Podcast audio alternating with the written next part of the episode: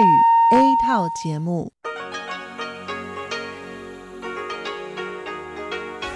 ที่นี่สถานีวิทยุ Radio Taiwan International กลับมาฟังขณะนี้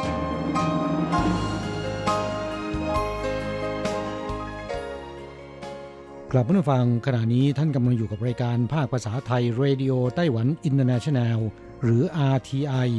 ออกกระจายเสียงจากกรุงไทเปไต้หวันสาธารณรัฐจีนเป็นประจำทุกวันนะครับนอกจากรับฟังทางเครื่องรับวิทยุได้แล้วยังสามารถรับฟังรายการผ่านระบบออนไลน์ได้ที่ ไทย ดอท อาร์ ที ไอ ดอท โอ อาร์ จี ดอท ที ดับเบิลยู หรือที่ อาร์ ที ไอ Fanpage นะครับขอเชิญติดตามรับฟังรายการของเราได้ตั้งแต่บัดนี้เป็นต้นไป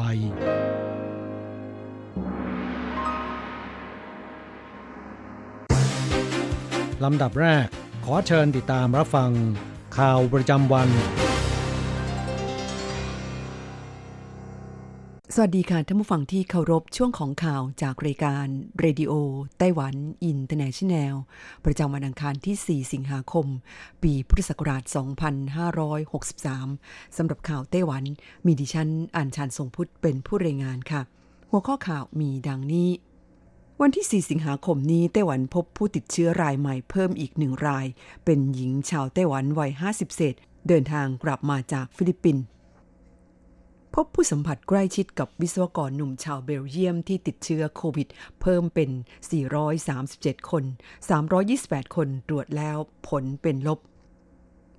สำรวจพบแรงงานหยุดงานโดยไม่ได้รับค่าจ้างเพิ่มเป็นกว่า สองหมื่นเจ็ดพัน คนเป็นแรงงานในภาคอุตสาหกรรมการผลิตมากที่สุดไต้ฝุ่นฮากุบิดทำพิษตายหนึ่งเจ็บหนึ่งภาคใต้ยังต้องระวังฝนตกหนักคาดหลังคืนนี้จะค่อยเบาบางลงสะพานแขวนเหนือหุบเหวสูงหนึ่งร้อยห้าสิบสามเมตรที่อุทยานแห่งชาติทะระโกะเมืองฮวาเลียนจะเปิดใช้งานในวันที่สิบสองสิงหาคมนี้ท้าผู้ที่สนใจไปประลองความเสียว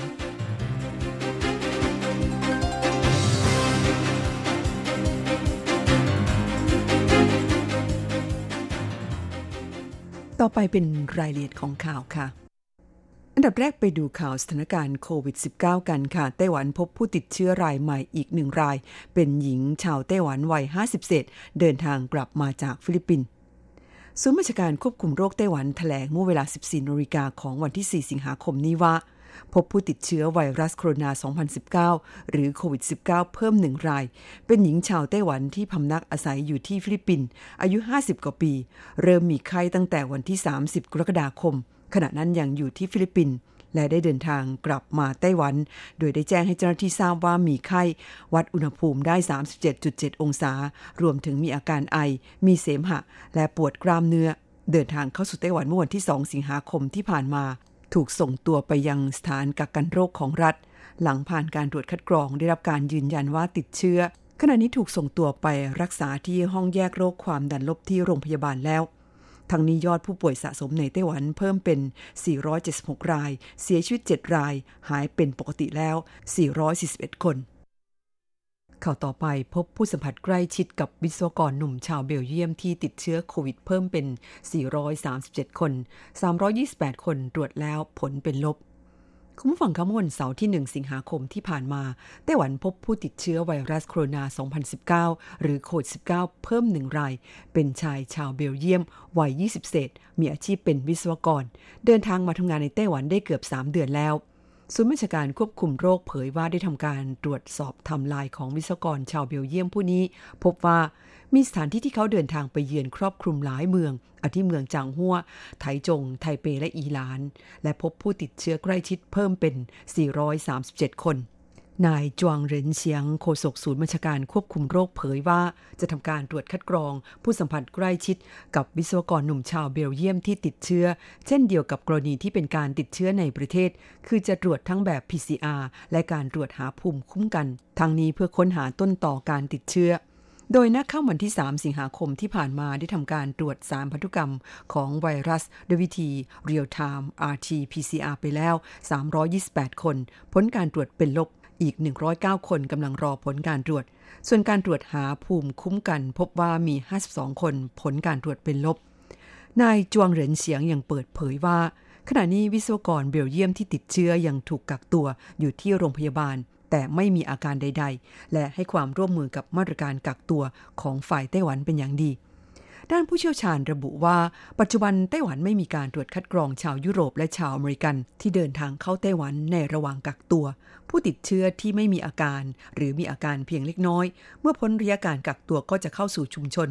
ประกอบกับชาวต่างชาติจะมีการพบปะสังสรรค์กันบ่อยคาดการว่ากรณีนี้น่าจะเป็นการติดเชื้อในไต้หวันศูนย์บัญชาการควบคุมโรคย้ำว่ากรณีการติดเชื้อของวิศวกรเบลเยียมยังไม่ทราบต้นต่อการติดเชื้อจึงยังไม่มีการจำแนกว่าเป็นการติดเชื้อในประเทศหรือติดมาจากต่างประเทศ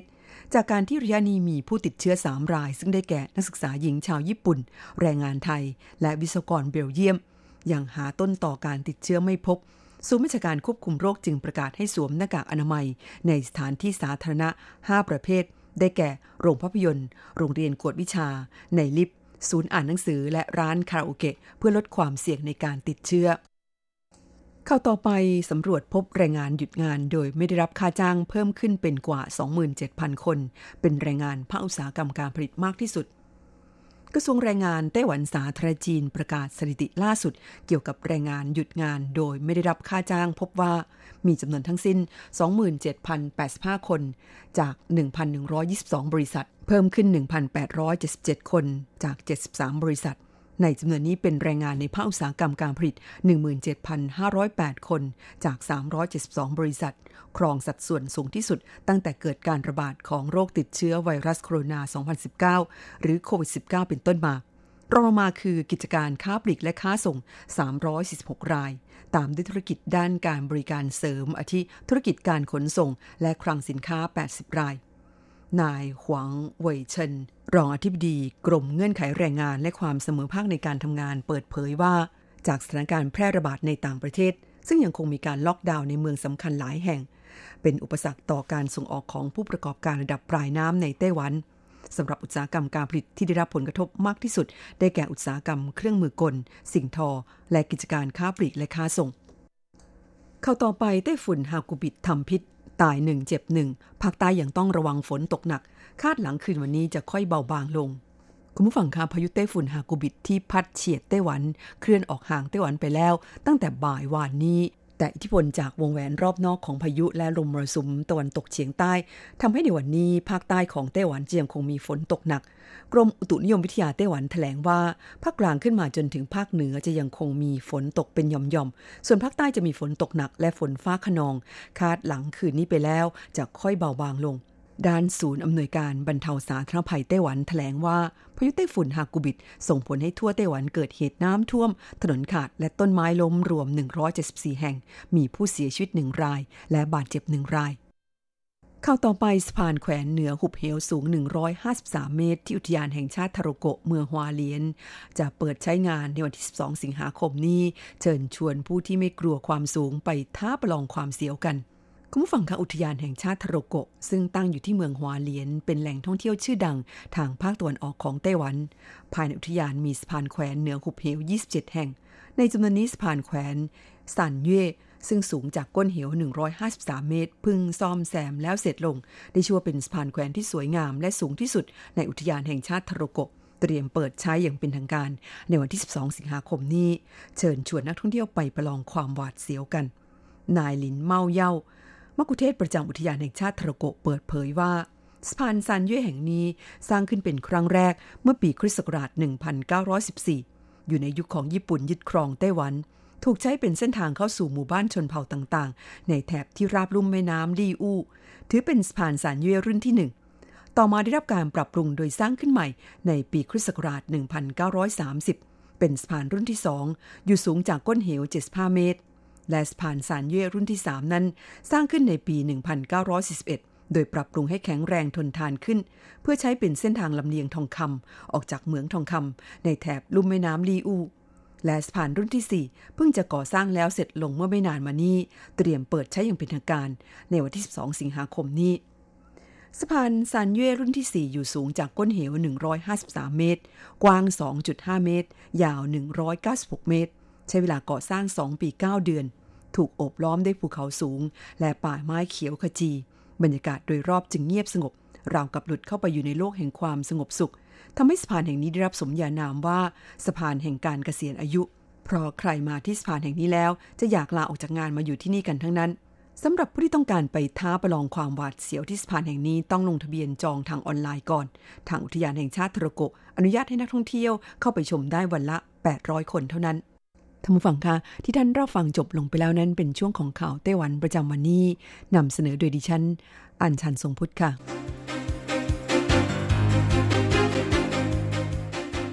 ต่อไปขอเชิญฟังข่าวต่างประเทศและข่าวจากเมืองไทยค่ะ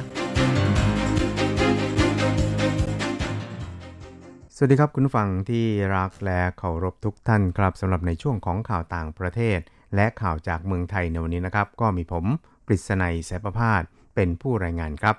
เรามาเริ่มต้นกันที่ข่าวเกี่ยวกับความรุนแรงในอัฟกานิสถานนะครับนายอัตตูเลาะคอกยานีนะครับโฆษกสำนักผู้ว่าการจังหวัดนันกาฮาทางภาคตะวันออกของอัฟกานิสถานได้ระบุครับว่านักรบกลุ่มกองกำลังรัฐอิสลามแห่งจังหวัดโคราซานสาขาของกองกำลังรัฐอิสลามหรือ ไอ เอส ในอัฟกานิสถานนั้นได้บุกโจมตีเรือนจำในเมืองจาลาลาบัดเมืองเอกของจังหวัดนันกาฮา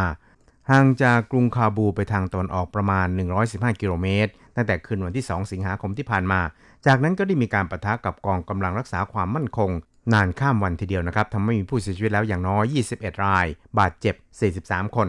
ผู้เสียชีวิตมีทั้งนักโทษและก็พลเรือนครับขณะที่นักโทษหลายร้อยคนพยายามแหกคุกแล้วก็หลบหนีไปได้จำนวนหนึ่งครับครับรายงานข่าวระบุว่าเมื่อระเบิดปลีชีพของกลุ่ม ไอ เอส ขับรถบรรทุกระเบิดพุ่งชนประตูทางเข้าเรือนจำซึ่งมีนักโทษอยู่แออัดกว่า หนึ่งพันเจ็ดร้อย คนรวมทั้งสมาชิกของกลุ่ม ไอ เอส และตาลิบันจากนั้นกลุ่มนักรบ ไอ เอส ก็กราดยิงไปทั่วเรือนจำกองกำลังรักษาความมั่นคงสามารถสังหารนักรบ ไอ เอส ได้อย่างน้อยสามรายแต่พรรคพวกที่เหลือยังยิงปะทะกับเจ้าหน้าที่ยืดเยื้อถึงวันที่สามสิงหานะครับขณะที่โฆษกของกำลังรัฐอิสลามแห่งจังหวัดโคราซานซึ่งมีศูนย์บัญชาการใหญ่ในจังหวัดนันกาฮาแถลงว่าเป็นผู้โจมตีครั้งนี้แต่ไม่ได้ระบุว่ามีการเจาะจงช่วยนักโทษคนใดแหกคุกเป็นการเฉพาะหรือไม่นะครับอีกข่าวนึงครับเรามาดูข่าวเกี่ยวกับเมืองไทยครับเป็นข่าวเกี่ยวกับน้ำท่วมในประเทศไทยนะครับซึ่งก็ปรากฏว่าพื้นที่สิบสามจังหวัดในภาคเหนือและอีสานนั้นมีผู้เสียชีวิตแล้วสามศพครับซึ่งตอนนี้เนี่ยกรมป้องกันและบรรเทาสาธารณภัยนั้นก็ได้เร่งช่วยเหลือผู้ประสบภัยแล้วครับ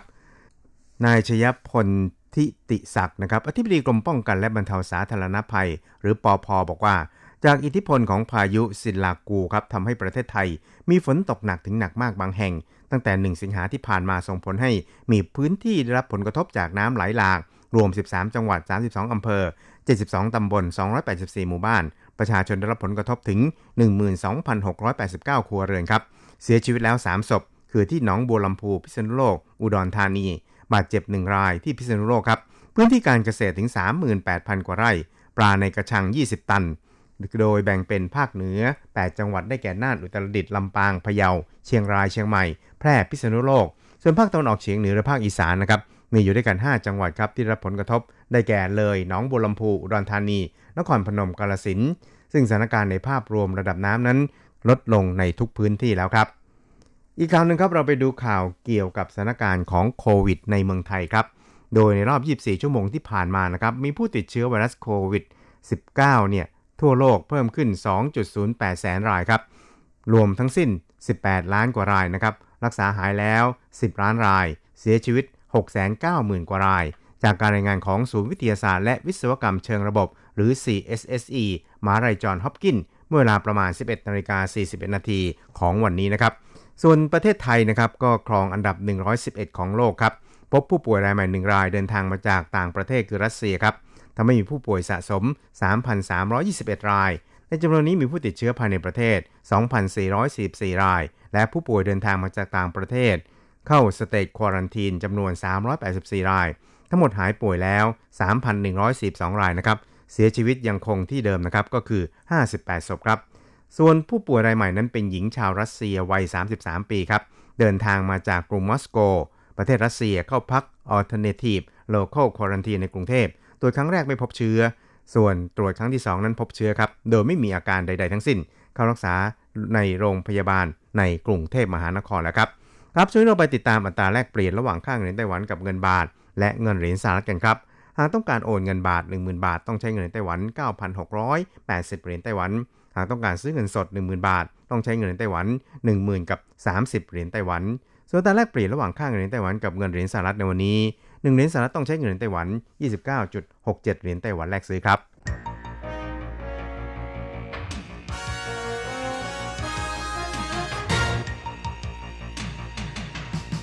วิทยาการที่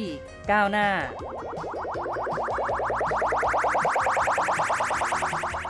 ชีวิตความเป็นอยู่ที่ทันสมัยอะไรที่ใหม่ๆล้ำยุค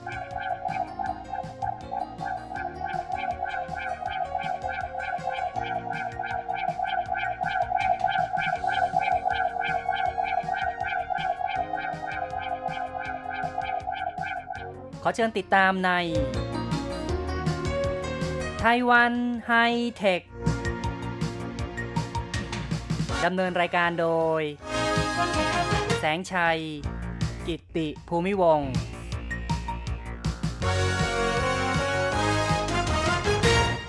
ุณผู้ฟังที่รักครับพบกันอีกแล้วในไต้หวันไฮเทคนะครับผมแสงชัยครับในครั้งนี้เราจะมาคุยกันในหัวข้อ ห้าจี โอกาสและความท้าทายของไต้หวันการสื่อสารโทรคมนาคมระบบ ห้าจี ในไต้หวันถือว่าได้เริ่มขึ้นอย่างเป็นทางการตั้งแต่ต้นเดือนกรกฎาคมซึ่งบรรดาแม่ข่ายโทรศัพท์ในไต้หวันเริ่มเปิดให้บริการระบบ ห้าจี พร้อมกันนั้นก็เริ่มมีข่าวว่าแต่ละค่ายนี่นะครับก็ร่วมมือกับบริษัทต่างๆหรือว่าร่วมมือกับผู้พัฒนาเทคโนโลยีนะครับเพื่อผลักดันการให้บริการ ห้าจี ในส่วนของการสร้างอุปกรณ์อัจฉริยะการจราจรอัจฉริยะดังจะเห็นได้จากมีรถบัสขับเคลื่อนด้วยตนเองหรือว่ารถบัสขับเคลื่อนอัตโนมัตินี่นะครับก็เปิดตัวว่ามีการทดสอบกันหลายที่หลายแห่งบรรยากาศเหล่านี้นับว่าเป็นความคึกคักนะครับของการเริ่มให้บริการระบบ ห้าจี ในไต้หวันและในขณะนี้นี่ก็มีหลายฝ่ายนะครับเริ่มออกมามองว่าในอนาคตนั้นทิศทาง ห้าจี ของไต้หวันนั้นน่าจะเป็นอย่างไรบ้างนายหลินจาหลงรัฐมนตรีว่าการกระทรวงคมนาคมได้แถลงในวันที่ยี่สิบหกกรกฎาคมที่ผ่านมาเขาบอกว่าจะมีการสะสางคลื่นความถี่อีกครั้งหนึ่งซึ่งก็คงจะนำเอาคลื่นที่ยังไม่ได้ประมูลเนี่ยนะครับออกมาจัดสรรประมูลสำหรับระบบ ห้าจี อีกครั้งเป็นระลอกที่สองก็คาดว่าภายในสามปีข้างหน้านะครับก็คงจะมีโอกาสได้ประมูลคลื่น ห้าจี ในระลอกที่สองนอกจากนี้ทางคณะรัฐมนตรีก็กำลังวางแผนว่าจะนำเงินรายได้จากการประมูลคลื่น ห้าจี ในระลอกแรกเนี่ยนะครับนำมาช่วยพัฒนาระบบ ห้าจี ให้มีการใช้งานอย่างแพร่หลายมากขึ้นซึ่งที่ผ่านมาเนี่ยนะครับผู้ประกอบการ ห้าจี ไต้หวันแต่ละรายได้เปิดให้บริการ ห้าจี อย่างเป็นทางการก็เรียกได้ว่าไต้หวันเนี่ยนะครับมีค่ารายเดือนอยู่ในระดับโดยเฉลี่ยก็ต่ำกว่าประเทศอื่นๆแม่ขายในไต้หวันจะกำหนดค่ารายเดือนแบบเน็ตไม่อั้นนะครับประมาณ หนึ่งพันสามร้อยเก้าสิบเก้า เหรียญไต้หวันคิดคร่าวๆก็ประมาณ หนึ่งพันสี่ร้อย บาทนั่นเองก็เป็นเน็ตไม่อั้นเลยนะครับสามารถใช้ได้เต็มที่ไม่ได้จำกัดปริมาณแล้วก็เป็นความเร็วเต็มสปีดในระบบ ห้าจี ก็อย่างที่รู้เนี่ยนะครับก็จะเร็วกว่า โฟร์จี ประมาณสิบเท่าขึ้นไปใครที่อัปเกรดไปใช้ระบบ ห้าจี ก็คงจะได้สัมผัสกับความรวดเร็วทันใจในอีกระดับหนึ่งบรรดาแม่ขายโทรศัพท์ในไต้หวันยังมีการขายแพ็กเกจเนี่ยนะครับพร้อมกับโทรศัพท์มือถือด้วยคือถ้าว่าซื้อโทรศัพท์แล้วก็ผูกสัญญายี่สิบสี่เดือนหรือว่าสามสิบเดือนก็ตามแต่นะครับก็จะได้รับเงินอุดหนุนค่าโทรศัพท์บางรายก็ให้อุดหนุนมากถึง สองหมื่น เหรียญไต้หวันนับว่ามีแรงดึงดูดค่อนข้างสูงในการที่จะดึงดูดให้ผู้ที่ใช้งานระบบ โฟร์จี ในขณะนี้อัปเกรดไปใช้ ห้าจี กันแม่ขายโทรศัพท์ยักษ์ใหญ่ในไต้หวันตั้งเป้าว่าภายในปีนึงเนี่ยก็จะสามารถอัปเกรดจาก โฟร์จี นะครับคืออัปเกรดผู้ใช้งานระบบ โฟร์จี ไปเป็น ห้าจี ในระดับประมาณหนึ่งล้านคนหรือว่าหนึ่งล้านเลขหมายแม่ขายโทรศัพท์มือถือในไต้หวันมี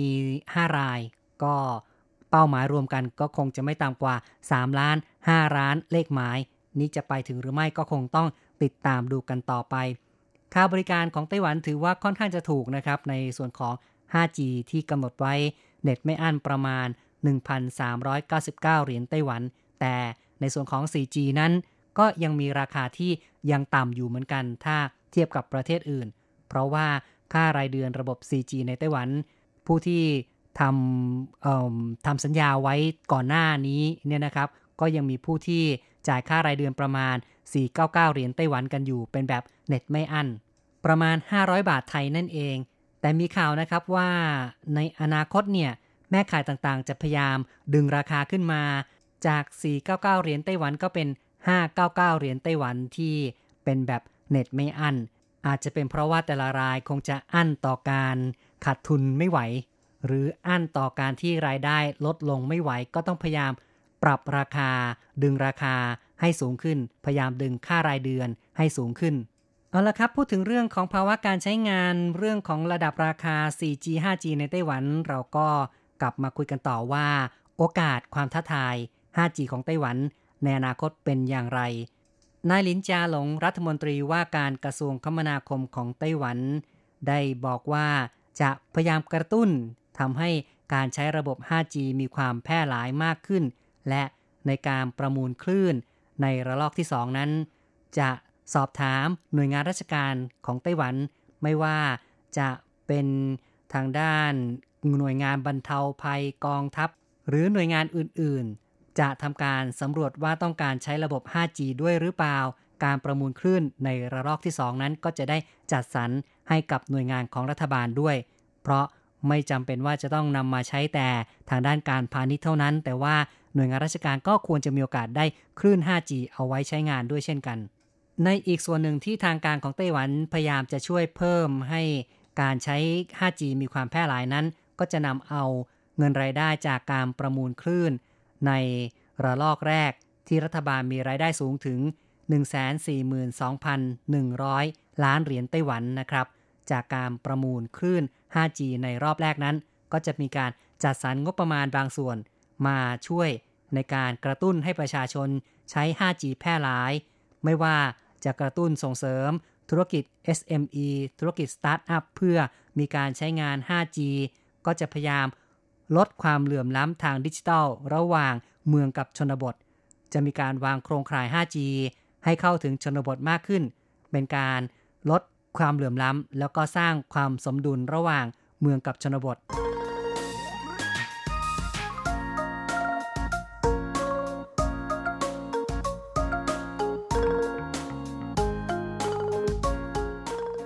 สำหรับการมองว่าในอนาคตนั้น ห้าจี ของไต้หวันจะไปในทิศทางใดจะมีการใช้งานประยุกต์การใช้งานอย่างไรบ้างนั้นนายหลินจาหลงก็วิเคราะห์ว่าไต้หวันเป็นประเทศเกาะประชาชนมีความหนาแน่น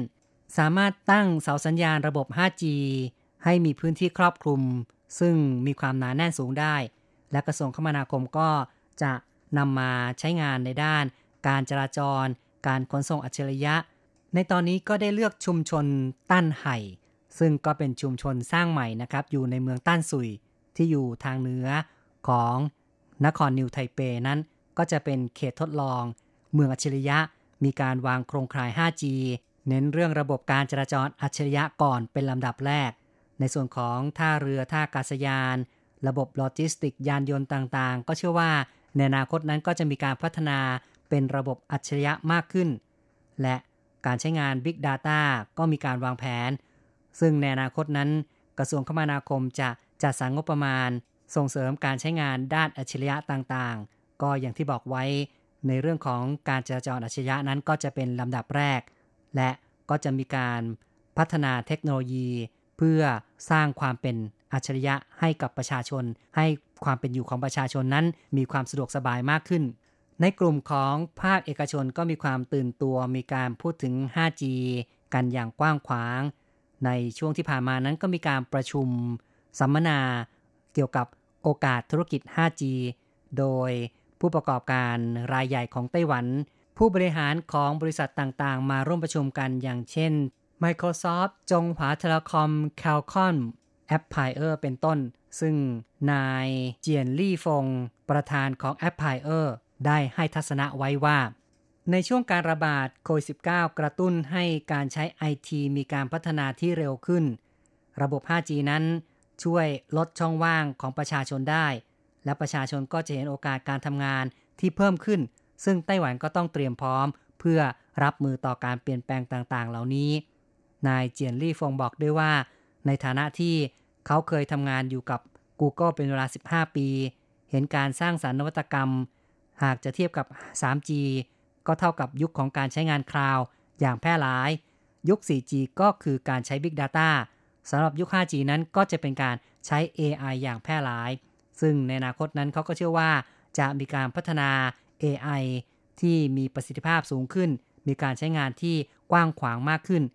และเมื่อมองย้อนการพัฒนาแอปพลิเคชันต่างๆในยุค ทรีจี กับ โฟร์จี เมื่อเริ่มเปิดใช้ ทรีจี โฟร์จี ผ่านไปประมาณสองปีจึงจะมีแอปพลิเคชันที่มีความร้ายกาจที่มีผู้นิยมใช้งานอย่างแพร่หลายนั่นก็คือว่า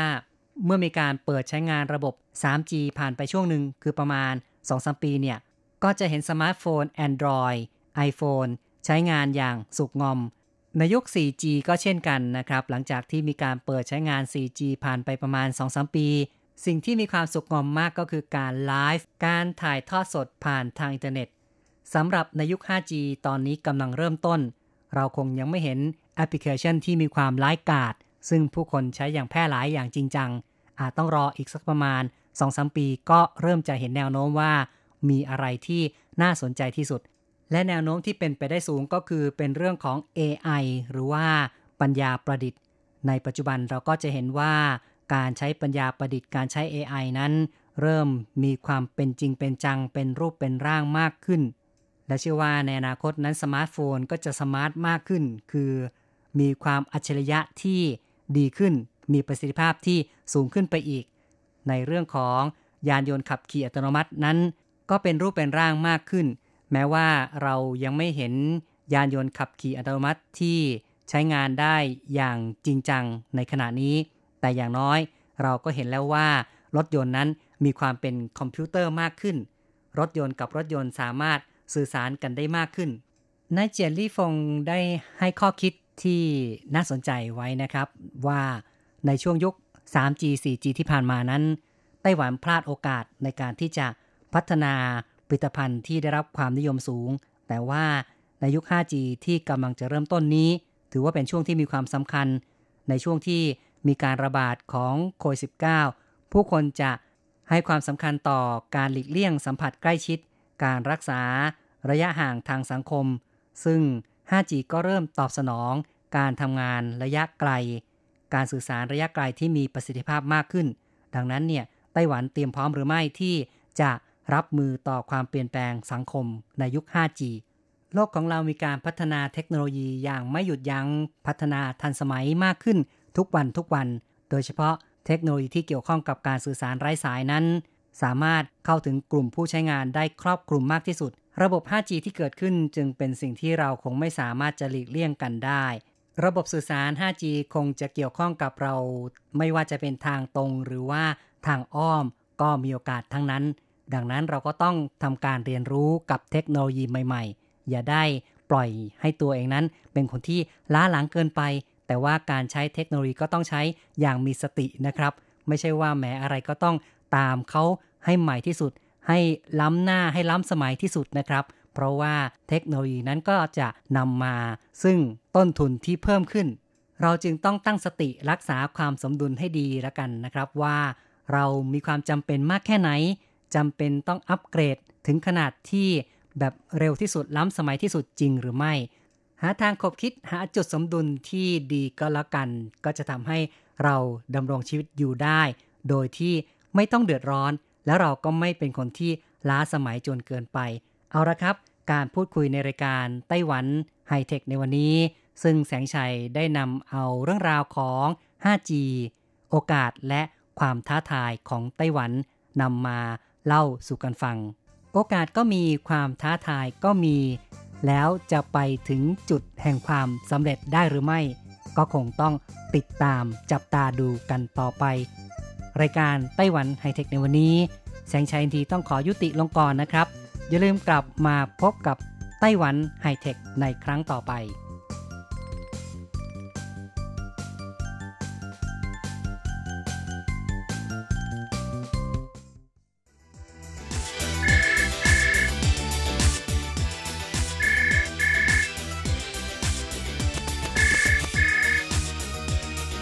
ที่นี่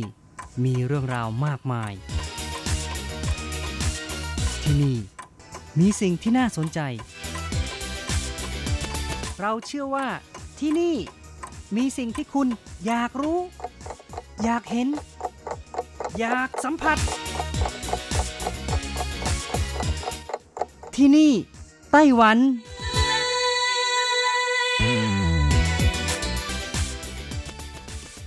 สวัสดีค่ะคุณผู้ฟังพบกันอีกแล้วนะคะในช่วงเวลาที่นี่ไต้หวันกับรจรัตน์ยนต์สุวรรณพร้อมกับเนื้อหาสาระดีๆที่นำมาเล่าสู่กันฟังประจำทุกสัปดาห์ในสัปดาห์นี้ก็เช่นกันนะคะมีเรื่องราวดีๆเกี่ยวกับเกษตรกรเมืองผิงตงค่ะที่ใช้เทคโนโลยี เอ ไอ ในการปลูกแก้วมังกรจนได้รับรางวัลชนะเลิศมาเล่าสู่กันฟัง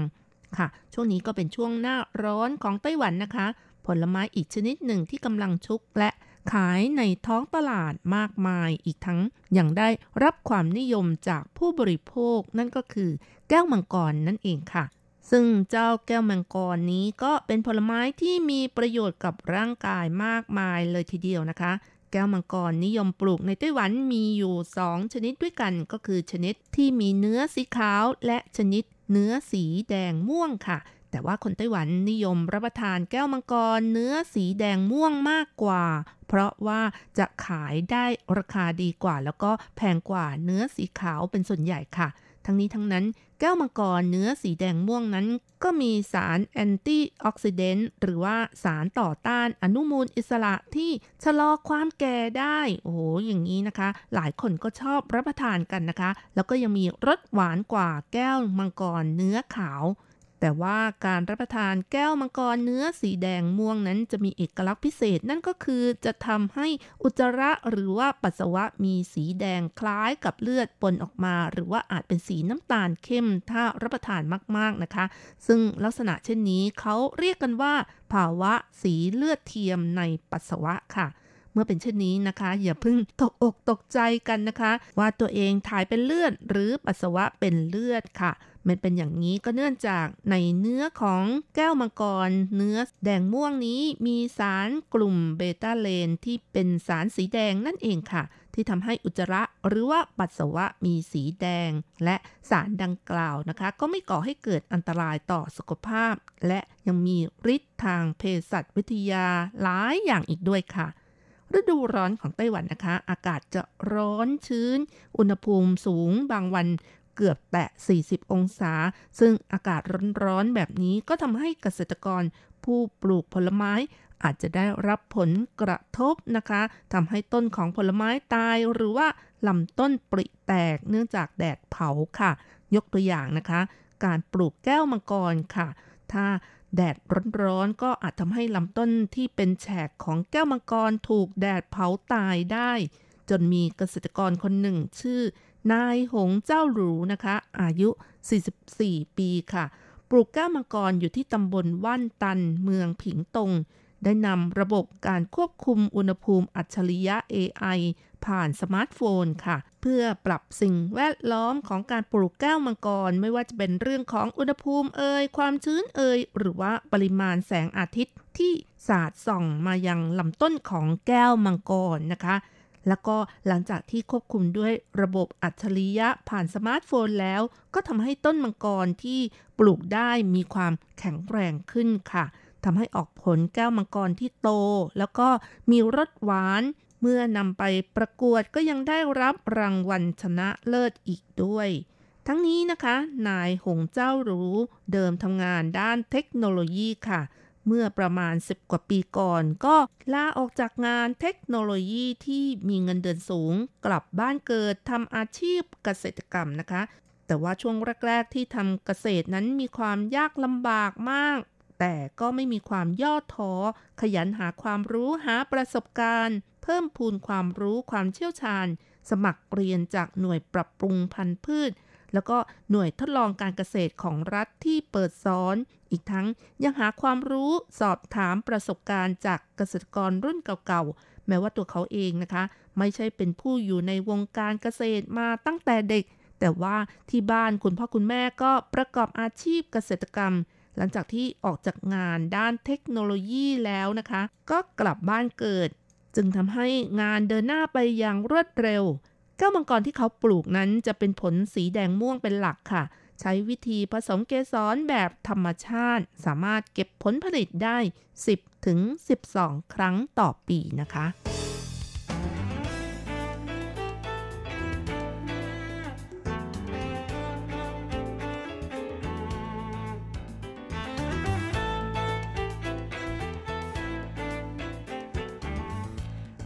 ความรู้ที่ได้รับจากการอบรมด้านเทคโนโลยีนะคะทำให้นายหงเจ้าหลูใช้หลอดไฟส่องสว่างควบคุมการปลูกแก้วมังกรภายในสวนที่ปลูกแก้วมังกรนั้นมีการปลูกหญ้าคลุมดินเพื่อเพิ่มความชื้นให้กับพื้นดินอีกด้วยซึ่งพืชคลุมดินที่นิยมนำมาปลูกก็คือต้นคุณนายตื่นสายนั่นเองและการปลูกพืชคลุมดินเป็นการป้องกันหญ้าที่ไม่พึงประสงค์ขึ้นรกและแย่งอาหารจากต้นแก้วมังกรอีกด้วย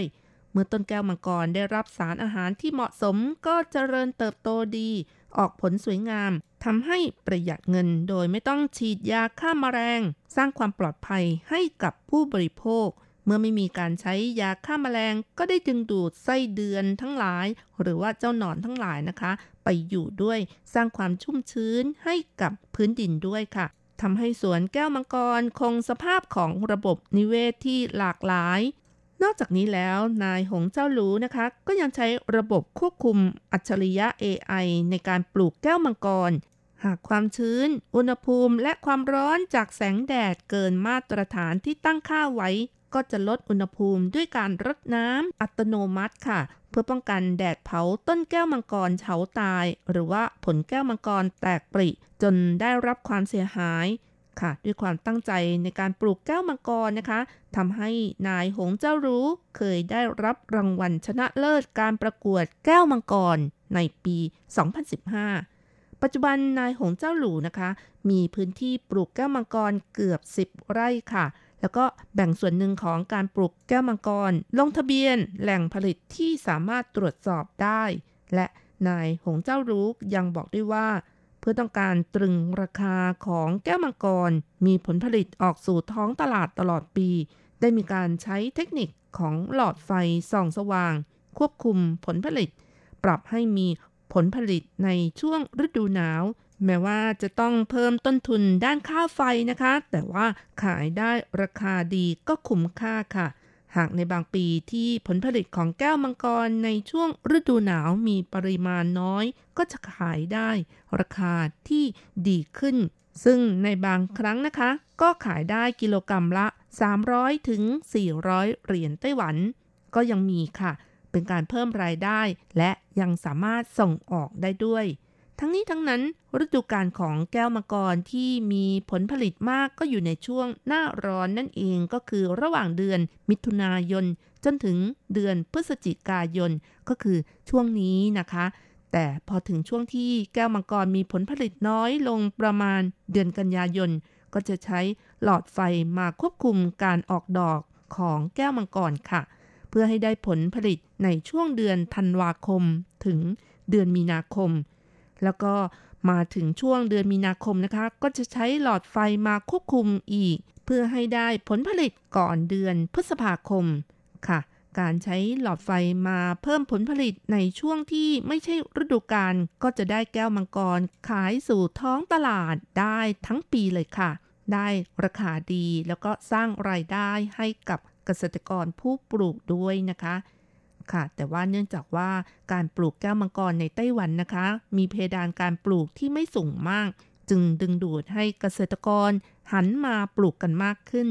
ยิ่งช่วงที่ผลผลิตมากนะคะราคาที่ขายอยู่ประมาณกิโลกรัมละห้าสิบเหรียญไต้หวันและไม่นานมานี้ในช่วงต้นเดือนกรกฎาคมที่ผ่านมานะคะที่สวนปลูกแก้วมังกรแห่งหนึ่งในเขตโฮหลี่ของนครไถจงเนื่องจากว่าขาดแคลนแรงงานที่ช่วยเก็บผลแก้วมังกรค่ะทำให้ทางสวนนั้นเปิดให้ประชาชนเข้าไปเก็บเองโดยเก็บใส่ถุงที่บรรจุในน้ำหนักสามชั่งหรือประมาณ หนึ่งจุดแปด กิโลกรัมค่ะเก็บจนเต็มถุงในราคาหนึ่งร้อยเหรียญไต้หวันนะคะ ซึ่งเจ้าของสวนเปิดเผยว่าเนื่องจากช่วงหน้าร้อนนั้นมีฝนตกหนักด้วยเกรงว่าจะเกิดปัญหาผลแก้วมังกรแตกจึงต้องการให้เก็บผลก่อนแต่ว่าหาคนงานไม่ได้จึงปิ๊งไอเดียเปิดให้ประชาชนเข้าไปเก็บในสวนเป็นครั้งแรกค่ะถือเป็นการลดต้นทุนด้านแรงงานนะคะถุงบรรจุน้ำหนักสามชั่งถ้าใส่เต็มนะคะก็จะได้แก้วมังกรประมาณ ห้าถึงเจ็ด ลูกค่ะซึ่งขณะนี้ราคาของแก้วมังกรที่ขายในท้องตลาดตกลูกหนึ่งประมาณ ยี่สิบเก้าถึงสามสิบห้า เหรียญไต้หวันถ้าเข้าไปเก็บในสวนก็ถือว่าถูกกว่าถือเป็นราคาขายส่งนั่นเองค่ะสำหรับพื้นที่เพาะปลูกแก้วมังกรในไต้หวันนั้นมีประมาณ สองพันแปดร้อยสี่สิบเจ็ด เฮกตาร์ค่ะปริมาณผลผลิตประมาณ เจ็ดหมื่นหนึ่งพัน ตันต่อปีพื้นที่เพาะปลูกแก้วมังกรก็ได้แก่จังหวัดหนานโถจังหวัดจังหว้าจังหวัดผิงตงจังหวัดไถหนานจังหวัดเจียอี้เป็นต้นค่ะซึ่งแก้วมังกรที่นิยมปลูกก็มีแบบสองสีนะคะเนื้อแก้วมังกรสีแดงม่วงและสีขาวค่ะถ้าเป็นแก้วมังกรสีแดงม่วงนั้นเนื้อจะละเอียดหวานชุ่มฉ่ำส่วนแก้วมังกรเนื้อสีขาวนั้นจะหวานกรอบและบางทีก็ออกรสเปรี้ยวนิดนึงนะคะตอนที่ผลยังเล็กก็ห่อด้วยถุงเพื่อป้องกันหนอนแมลงชัยชอนนะคะลดการใช้ยาฆ่าแมลงรับประทานได้อย่างปลอดภัยค่ะนอกจากนี้ค่ะหลังจากที่มีการปรับปรุงเทคนิคการปลูกแล้วทำให้ผลของแก้วมังกรที่ปลูกก็โตกว่ามีคุณภาพดีและเพื่อให้มีการปลูกที่ได้ผลผลิตตลอดทั้งปีอย่างที่บอกแล้วนะคะก็มีการใช้หลอดไฟกระตุ้นการออกดอกใช้หลอดไฟอะไรปริมาณเท่าไรใช้หลอดไฟส่องนานแค่ไหนทางหน่วยงานรัฐที่ดูแลก็จะมีการให้คำแนะนำกับเกษตรกรผู้ปลูกค่ะเพื่อให้ได้แก้วมังกรที่มีคุณภาพดีอย่างเช่นว่าถ้าเป็นแก้วมังกรเนื้อสีขาวจะต้องส่องไฟระหว่างเวลา ห้าโมงครึ่ง จนถึง สองทุ่มครึ่ง นาน สามชั่วโมงนะคะส่วนแก้วมังกรเนื้อสีแดงม่วงนั้นส่องไฟระหว่าง ห้าโมงครึ่ง จนถึงทุ่มครึ่งนะคะนาน สองชั่วโมงค่ะและส่องด้วยหลอดไฟเกลียวแบบประหยัดเป็นต้นนะคะ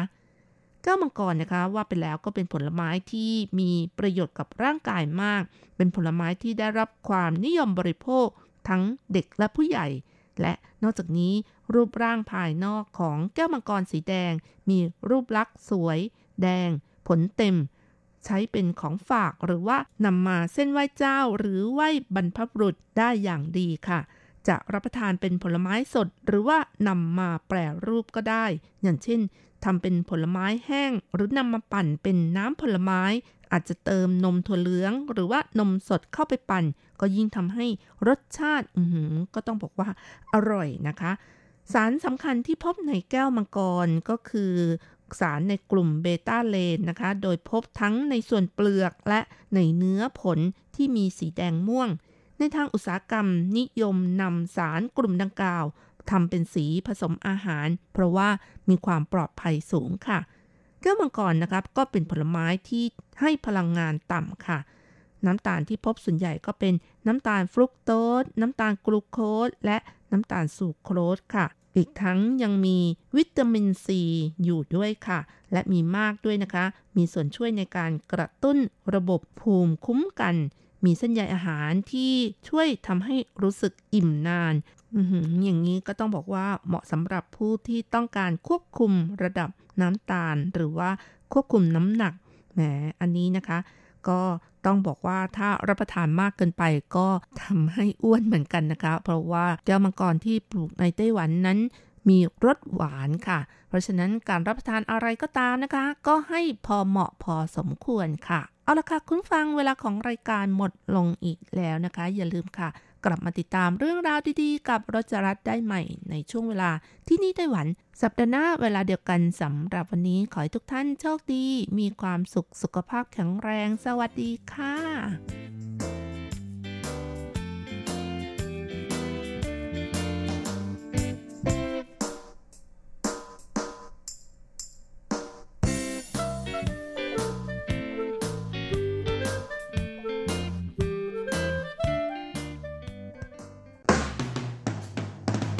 ที่เป็นข่าว ทุกเรื่องที่เป็นกระแสในสังคมไต้หวันเราจะจับมาเล่าให้คุณฟังทุกสัปดาห์ที่ อาร์ ที ไอ ผ่านมุมมองของคนรุ่นใหม่กับรายการมิติใหม่ไต้หวัน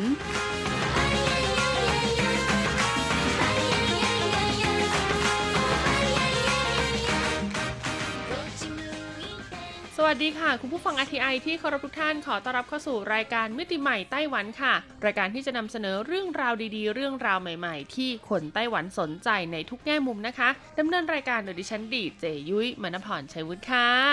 อย่างที่เราทราบกันดีนะคะว่าคนไต้หวันเนี่ยชื่นชอบกิจกรรมการปีนเขามากๆค่ะถ้าเป็นช่วงสุดสัปดาห์ที่อากาศดีๆนะคะต้องบอกเลยว่าบริเวณภูเขาต่างๆเนี่ยก็จะแออัดนะคะแน่นเอียดไปด้วยผู้คนนะคุณผู้ฟังซึ่งการปีนเขาของคนไต้หวันนะคะก็มีทั้งแบบที่เป็นเขาเล็กๆอ่านะเหมือนเดินจับกลุ่มขึ้นไปนะคะซึ่งถ้าเป็นเขาขนาดเล็กเนี่ยเขาก็จะมีในส่วนของทางเดินนะคะมีการทำทางเดินเพื่อเดินขึ้นไปบนภูเขาไว้อยู่แล้วนะแต่ถ้าเป็นเขาที่มีความสูงมากๆอย่างเช่นภูเขาหยกหรือว่าวี่ซันค่ะถ้าใครได้ติดตามข่าวจาก อาร์ ที ไอ ก็จะต้องทราบเลยนะคะว่าภูเขาวี่ซันเนี่ยคุณจะต้องทำการลงทะเบียนก่อนนะเพื่อความปลอดภัยของทุกคนนะคะที่จะไปปีนเขาเจ้าหน้าที่ในการดูแลความปลอดภัยให้คุณนะระหว่างทำกิจกรรมปีนเขาเนี่ยก็มีจำกัดค่ะดังนั้นเขาก็เลยต้องจำกัดจำนวนนักปีนเขานั่นเองแต่หากวันที่คุณอยากปีนเขาแต่ฟ้าฝนไม่เป็นใจค่ะแน่นอนนะคะว่าคนไต้หวันเนี่ยก็จะต้องเปลี่ยนแผนค่ะจากการปีนภูเขาแบบ outdoor อ่ามาเป็นการปีนภูเขาแบบ indoor หรือว่าในร่มนั่นเองค่ะ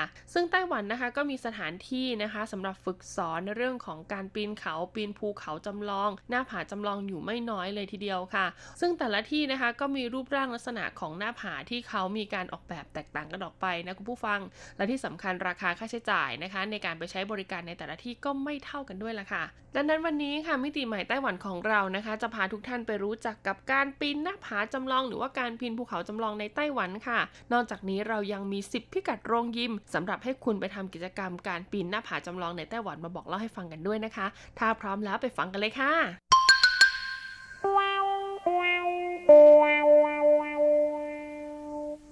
สำหรับกิจกรรมการปีนหน้าผาจำลองนี้นะคะภาษาอังกฤษก็คือ rock climbing ค่ะซึ่งเป็นกีฬาที่ต้องบอกเลยว่าคนที่ชอบอะไรแอดเวนเจอร์หรือว่าท้าทายเนี่ยจะได้รับความนิยมมากๆนะคะซึ่งไต้หวันเนี่ยเพิ่งมาได้รับความนิยมในช่วงหลังนะคุณผู้ฟังคือเริ่มแรกเนี่ยเขาก็ชอบปีนเขาปกติแต่พอได้รับอิทธิพลนะคะจากฝั่งยุโรปฝั่งอเมริกานะคะในการมีสร้างเป็นหน้าผาจำลองขึ้นมาเนี่ยเขาก็เริ่มมีการก่อสร้างหน้าผาจำลองขึ้นในไต้หวันแล้วก็ได้รับความนิยมมากขึ้นเรื่อยๆค่ะเพราะว่าการสร้างหน้าผาจำลองเนี่ยต้องใช้พื้นที่ทั้งความกว้างและก็ความสูงพอสมควรเลยทีเดียวนอกจากนี้นะคะก็ยังต้องมีการติดตั้งระบบเซฟตี้ที่เรียกได้ว่ามีความปลอดภัยได้มาตรฐานอีกด้วยซึ่งผู้เชี่ยวชาญเขาก็บอกนะคะว่าการปีนหน้าผาจำลองเนี่ยนอกจากจะต้องใช้แรงกายแล้วยังต้องใช้แรงใจอีกด้วยละค่ะเพราะว่าคุณจะต้องปีนให้มันสูงขึ้นไปเ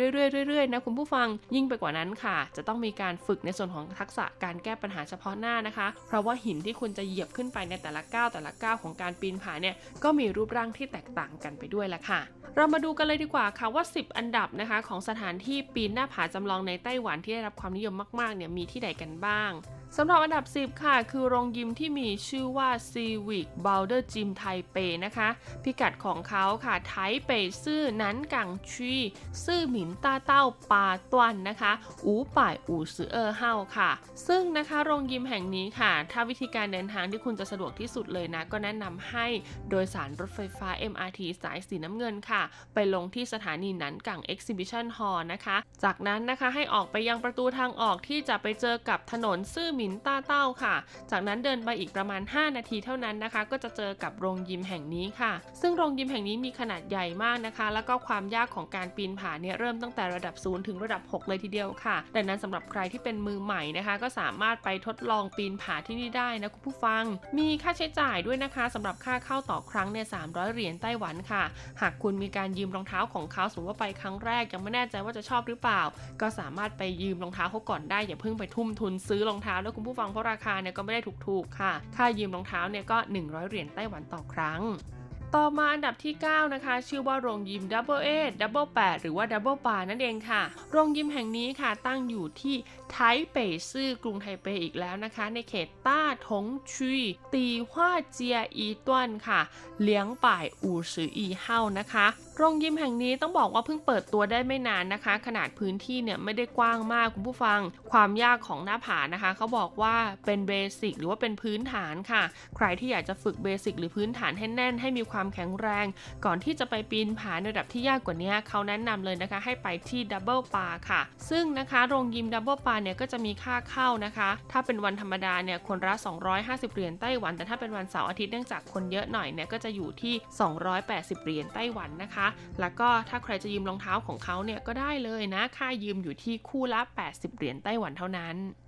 ต่อมาอันดับที่แปดค่ะคือโรงยิมที่มีชื่อว่า Bonus Bouldering Gym นะคะโรงยิมแห่งนี้ตั้งอยู่ที่เมืองฮวาเหลียนค่ะพิกัดของเขาก็คือฮวาเหลียนชื่อนะคะหมินชื่อลู่นะคะเลี้ยงป่ายชื่อสือเออเฮานั่นเองค่ะต้องบอกเลยนะคะว่าโรงยิมแห่งนี้ออกแบบมานะคะให้สำหรับตั้งแต่คนที่เป็นมือใหม่เลยนะในการปีนนะคะจนไปกระทั่งถึงคนที่เป็นผู้เชี่ยวชาญในการปีนแล้วค่ะเพราะว่าลักษณะหน้าผาของเขาเนี่ยต้องบอกเลยว่ามีหลายรูปแบบมากๆยิ่งไปกว่านั้นค่ะโรงยิมแห่งนี้ยังเหมาะกับการทำกิจกรรมเป็นครอบครัวด้วยเพราะว่าเขามีโซนปีนผาสำหรับน้องๆหนูๆให้ไปทดลองกันด้วยนะคะดังนั้นใครที่มีลูกเด็กเล็กแดงนะคะแล้วก็ไปเที่ยวเมืองฮวาเหลียนพอดีอยากจะพาลูกไปทำกิจกรรมดีๆที่น่าสนใจแล้วก็แนะนำให้ไปที่นี่เลยละค่ะค่าเข้านะคะคนละสองร้อยยี่สิบเหรียญไต้หวันค่ะส่วนค่ายืมรองเท้าปีนเขาเนี่ยอยู่ที่ห้าสิบเหรียญไต้หวัน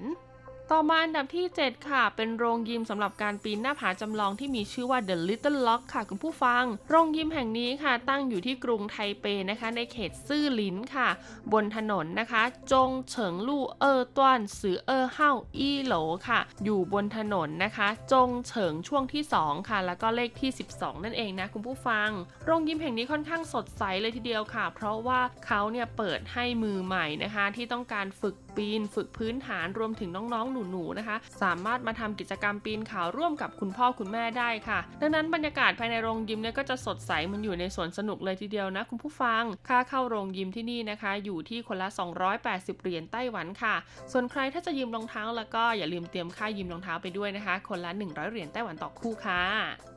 เรามาต่อกันที่อันดับหกเลยดีกว่าค่ะกับโรงยิมที่มีชื่อว่า Red Rock คุณผู้ฟัง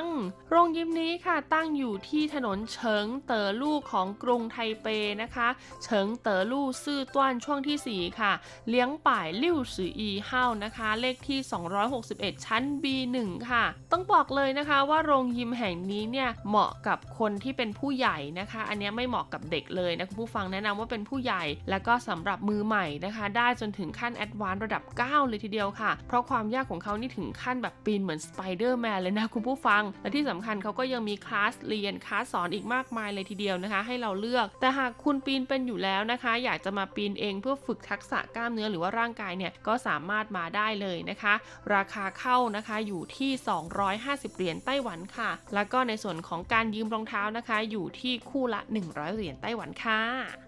ต่อมาอันดับที่ห้าค่ะต้องบอกเลยว่าเป็นโรงยิมสำหรับการปีนหน้าผาจำลองที่เก่าแก่มากอีกแห่งหนึ่งเลยทีเดียวนะคะเขาบอกว่าเปิดมากว่าสิบห้าปีแล้วล่ะค่ะสำหรับสถานที่แห่งนี้นั่นคือโรงยิมที่มีชื่อว่า Mega Stone Climbing Gym นั่นเองสำหรับโรงยิมแห่งนี้นะคะตั้งอยู่ที่เขตซินจวงค่ะของนครนิวไทเปนะคะพิกัดก็คือซินเป่ยซื่อซินจวงชีนะคะบนถนนจงเจิ้งลู่ค่ะซอยที่ห้าสิบหกนะคะอู่ซือเลี่ยวเซี่ยงอู่เฮาเลขที่ห้าค่ะซึ่งโรงยิมแห่งนี้นะคะก็เหมาะมากๆเลยค่ะสำหรับคนที่เป็นมือใหม่ไปจนกระทั่งถึงคนที่เป็นแบบว่าระดับแอดวานซ์เลยทีเดียวนะคะเพราะว่าเขามีความสูงนะคะสูงสุดของกำแพงในการปีนเขาหรือว่าปีนผาเนี่ยอยู่ที่หกเมตรเลยทีเดียวคุณผู้ฟังค่าเข้าของเขาค่ะถ้าเป็นวันธรรมดาเนี่ยสามร้อยเหรียญไต้หวันต่อคนนะคะแต่ถ้าเป็นวันเสาร์อาทิตย์เนี่ยก็จะอยู่ที่สามร้อยสามสิบเหรียญไต้หวันต่อคนสำหรับใครที่ต้องการจะยืมรองเท้านะคะค่ายืมรองเท้าเนี่ยอยู่ที่คู่ละแปดสิบเหรียญไต้หวันค่ะ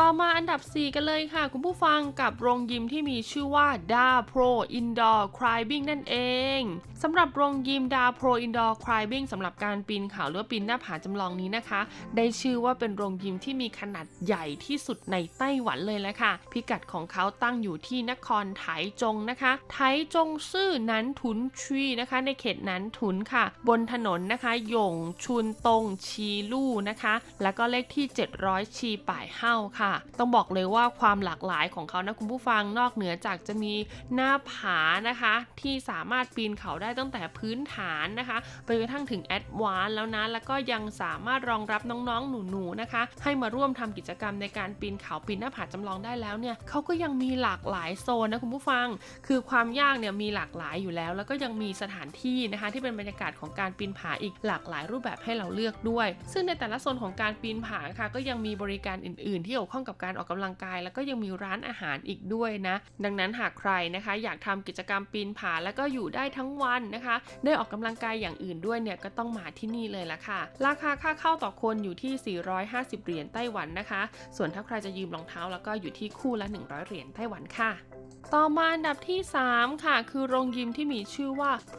จิวเออร์ฉังนะคะตั้งอยู่ที่นครไถจงค่ะในเขตอูรื่อนะคะพิกัดของเขาก็คือไถจงซื่ออูรื่อชีเจี้ยนสิงลู่อี้ป่ายซานสืออีเฮาค่ะบนถนนเจี้ยนสิงลู่นะคะเลขที่หนึ่งร้อยสามสิบเอ็ดนั่นเองความพิเศษของที่นี่นะคะก็คือว่าหนึ่งห่างไกลจากตัวเมืองไม่มากค่ะสองก็คือลักษณะของหน้าผาเนี่ยแม้จะไม่สูงมากนะคุณผู้ฟังแต่ว่ามีความหลากหลายแล้วก็ความยากพอสมควรเลยทีเดียวค่ะการออกแบบก็ถือว่าไม่เหมือนใครนะคะคุณผู้ฟังได้รับความนิยมจากคนไถจงเนี่ยพอสมควรเลยนะเพราะว่าราคาค่าเข้าเนี่ยค่อนข้างถูกเลยค่ะอยู่ที่คนละสองร้อยเหรียญไต้หวันเท่านั้นเองและถ้าจะยืมรองเท้าเนี่ยก็อยู่ที่คู่ละห้าสิบเหรียญไต้หวันค่ะจริงๆเขาบอกว่าเดิมทีนะคะหน้าผาเนี่ยถูกสร้างขึ้นมาเพราะว่าเจ้าของค่ะเป็นคนชื่นชอบในการปีนผาและในสมัยนั้นเนี่ยหายากเขาก็เลยตัดสินใจนะคะไปเหมาเอาเหล็กนะไปเหมาเอาวัสดุอุปกรณ์ต่างๆที่คิดว่าพอจะมาทำเป็นอุปกรณ์ปีนผาได้มาสร้างเป็นหน้าผาเล็กๆแห่งนี้แหละค่ะแล้วก็สุดท้ายพอได้รับความนิยมมากขึ้นเป็นที่รู้จักมากขึ้นนะคะก็เลยกลายเป็นอีกหนึ่งนะคะสถานที่ปีนผาที่สำคัญของนครไถจงเลยทีเดียวต่อมาอันดับที่สองค่ะกับโรงยิมที่มีชื่อว่า Poco Bouldering Gym นั่นเองต้องบอกเลยว่าโรงยิมแห่งนี้เพิ่งสร้างได้ไม่นานนะคะหน้าผาเนี่ยมีความสูงที่สุดอยู่ที่ สี่จุดห้า เมตรค่ะแต่ว่าความหลากหลายของลักษณะในการปีนเนี่ยถือว่ามากพอสมควรเลยทีเดียวนะคุณผู้ฟังราคาค่าเข้านะคะอยู่ที่คนละสามร้อยเหรียญไต้หวันค่ะถ้าต้องการเช่ารองเท้าเนี่ยอยู่ที่คนละแปดสิบเหรียญไต้หวันนะคะพิกัดก็อยู่ไม่ใกล้ไม่ไกลจากกรุงไทเปค่ะซินเป่ยซื่อนครนิวไท